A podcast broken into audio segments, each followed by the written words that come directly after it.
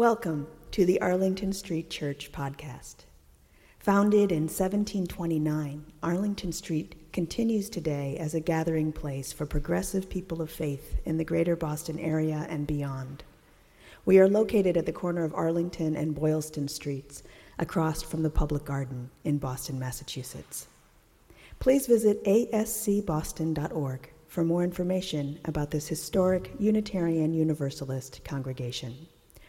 Arlington Street Church, gathered in love and service for justice and peace.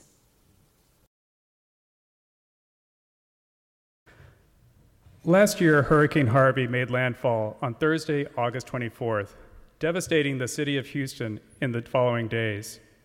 On the one year anniversary of that storm, the Houston Chronicle published a set of articles about 41 individuals who helped others during the storm and recovery. They were selected from hundreds of nominations received from readers. The headline read Heroes of Harvey. Here are the everyday Houston heroes who gave us hope during the storm.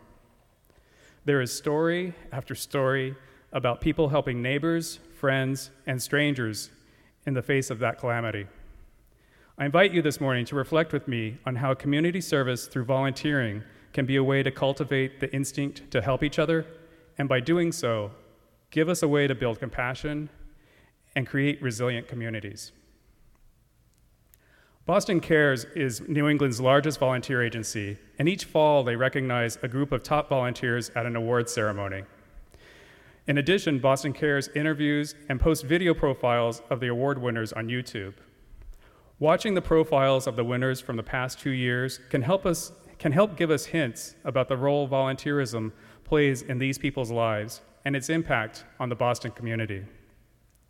The stories of these six women and three men are inspiring and provide lessons for us as we think about volunteerism and its role in making a better society these days.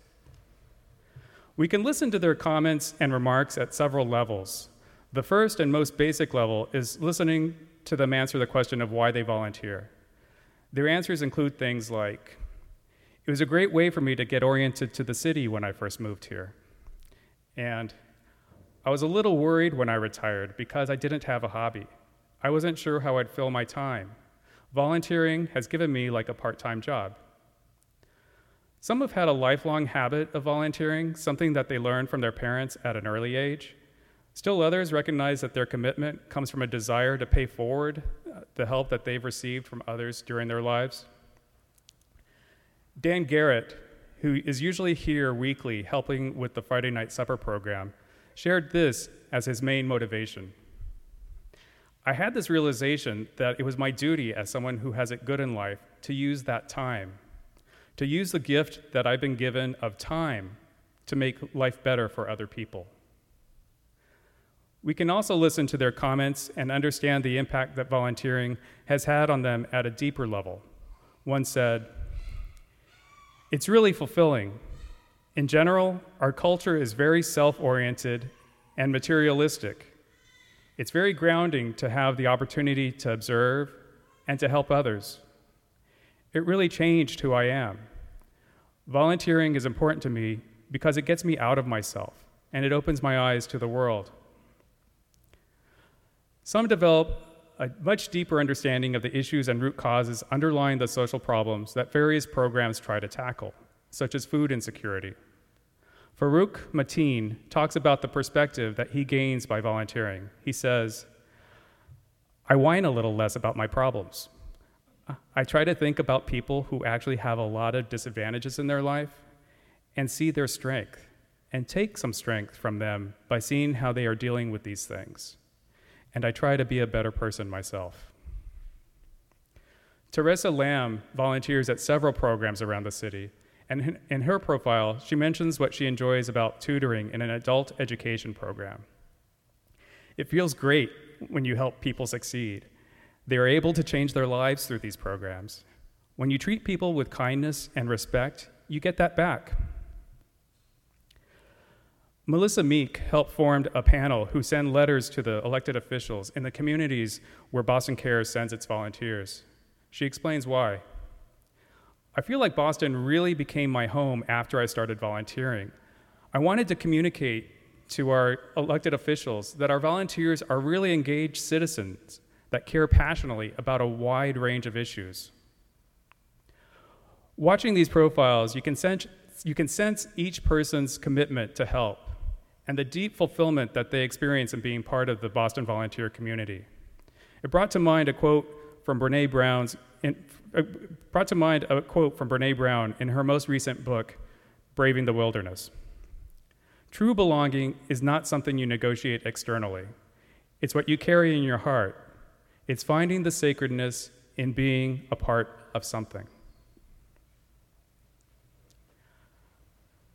Earlier this summer, I had a chance to have dinner with our own Sarah and Audria and hear about their experience with Friendship Works, another volunteer agency here in Boston.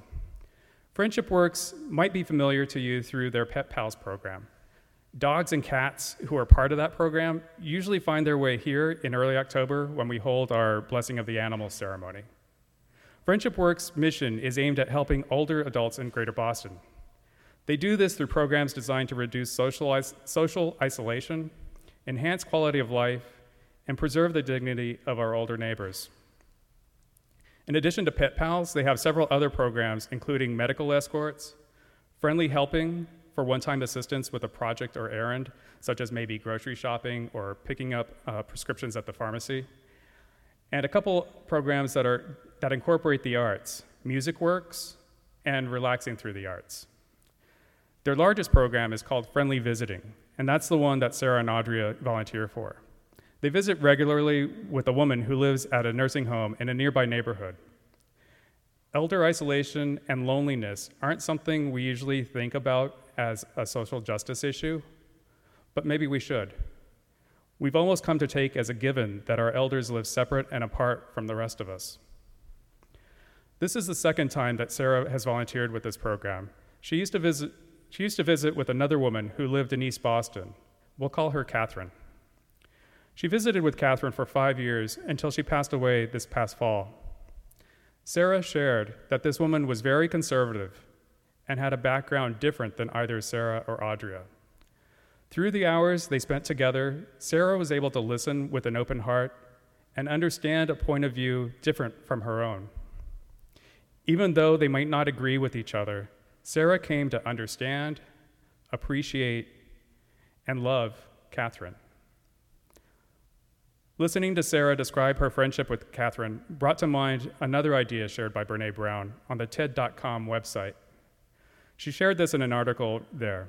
She writes We're going to need to intentionally be with people who are different from us. We're going to have to sign up, join, and take a seat at the table we're going to have to learn how to listen, have hard conversations, look for joy, share pain, and be more curious than defensive, all while seeking moments of togetherness. Sophia Lyon Fahs was a religious activist who led a revolution in Unitarian religious education. In 1960, she delivered a speech at the Friends General Conference, the annual gathering of Quakers. In that speech, one point she made was about her hope that scientists and psychologists would share insights that would challenge how religious societies taught and motivated ethical behavior. If she were alive today, I have a feeling she would be thrilled to see how to, she would be thrilled to hear how many of us share TED Talks with each other in the hopes of learning how to lead better lives. In that spirit, I would like to share with you some thoughts on altruism developed by Abigail Marsh. Professor Marsh is a psychology researcher at Georgetown and has explored the human capacity to care for others. In her TED Talk from 2016, she explains why some people have more capacity for caring than others. Her work has shown that there is actually a, a physiological reason for what we might think of as a continuum of caring. By brain imaging of people at either extreme, she found that a portion of the brain called the amygdala was centrally involved. For the group at the high end of the caring continuum, she selected subjects from the 2,000 people in the United States who have donated one of their kidneys to a total stranger. From, from doing brain imaging on these subjects, she found that they had three traits in common all related to the amygdala. They are better able to recognize others' fear and distress through facial expressions. Their amygdala were hyperreactive to others' fear. And, and finally, their amygdala was larger than average. The brain imaging results are fascinating, but it was through her interviews with these extraordinary altruists that she started to find the lessons that we can all apply to our daily lives. She explains What makes extraordinary altruists so different is not that they're compa- more compassionate than average, they are. But what's even more unusual about them is that they're compassionate and altruistic not just towards people who are in their innermost circle of friends and family. Because to have compassion for people that you love and identify with is not extraordinary. Truly extraordinary altruist compassion extends way beyond that circle, even beyond their wider circle of acquaintances, to people who are outside their social circle altogether, total strangers. In her interviews, she asks them the following question What is it that makes you so special? She explains some of their answers. They say nothing. There's nothing special about me. I'm just like everybody else. She continues. And I think that's actually a really telling answer because it suggests that the circles of these altruists are different in that they don't have a center. These altruists literally don't think of themselves as being at the center of anything, as being better or more inherently important than anybody else. When I asked one altruist why donating her kidney made sense to her, she said, Because it's not about me. Another said, I'm not different. I'm not unique. Your study here is going to find out that I'm just the same as you. She goes on The best description of this lack of self centeredness is humility. If there's no center of your circle, there can be no inner rings or outer rings. Nobody who is more or less worthy of your care and compassion than anybody else. And I think this is what really distinguishes extraordinary altruists from the average person.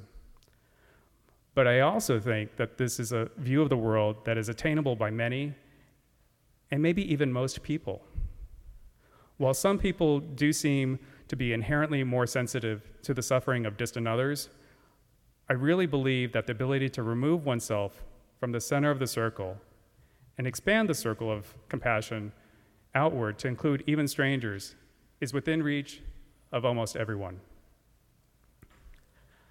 Other TED Talks on empathy and compassion have similar conclusions the more social scientists look at things, the, a clearer picture emerges that we're built to help. Sarah said that volunteering and helping just feels good. She's right.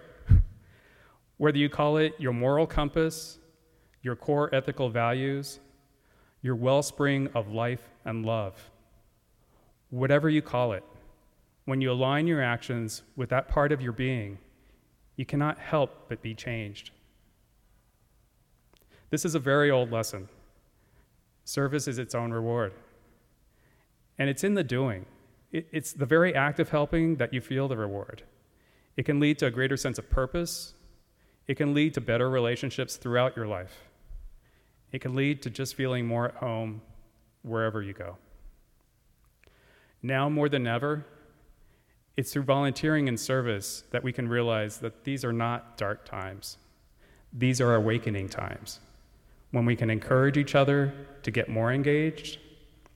The ties we build in our communities are exactly what we need now for resilience against any ridiculous and brutal forces trying to tear us apart.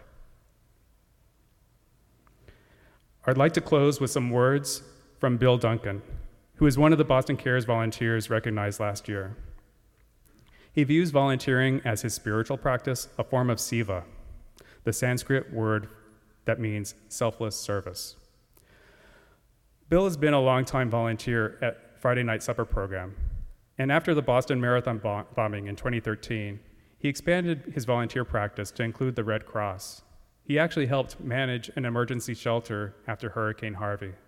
He says, Some of the recent problems that we've had, there's just story after story about this is what people did to help. I can be a part of that story, and you can be a part of that story. I like being a part of that story. My spiritual companions, let's find true belonging by being a part of something. Let's learn how to listen, look for joy, and be more curious. Let's expand the circle of compassion outward to include even strangers. And let's be a part of that story. Amen and blessed be.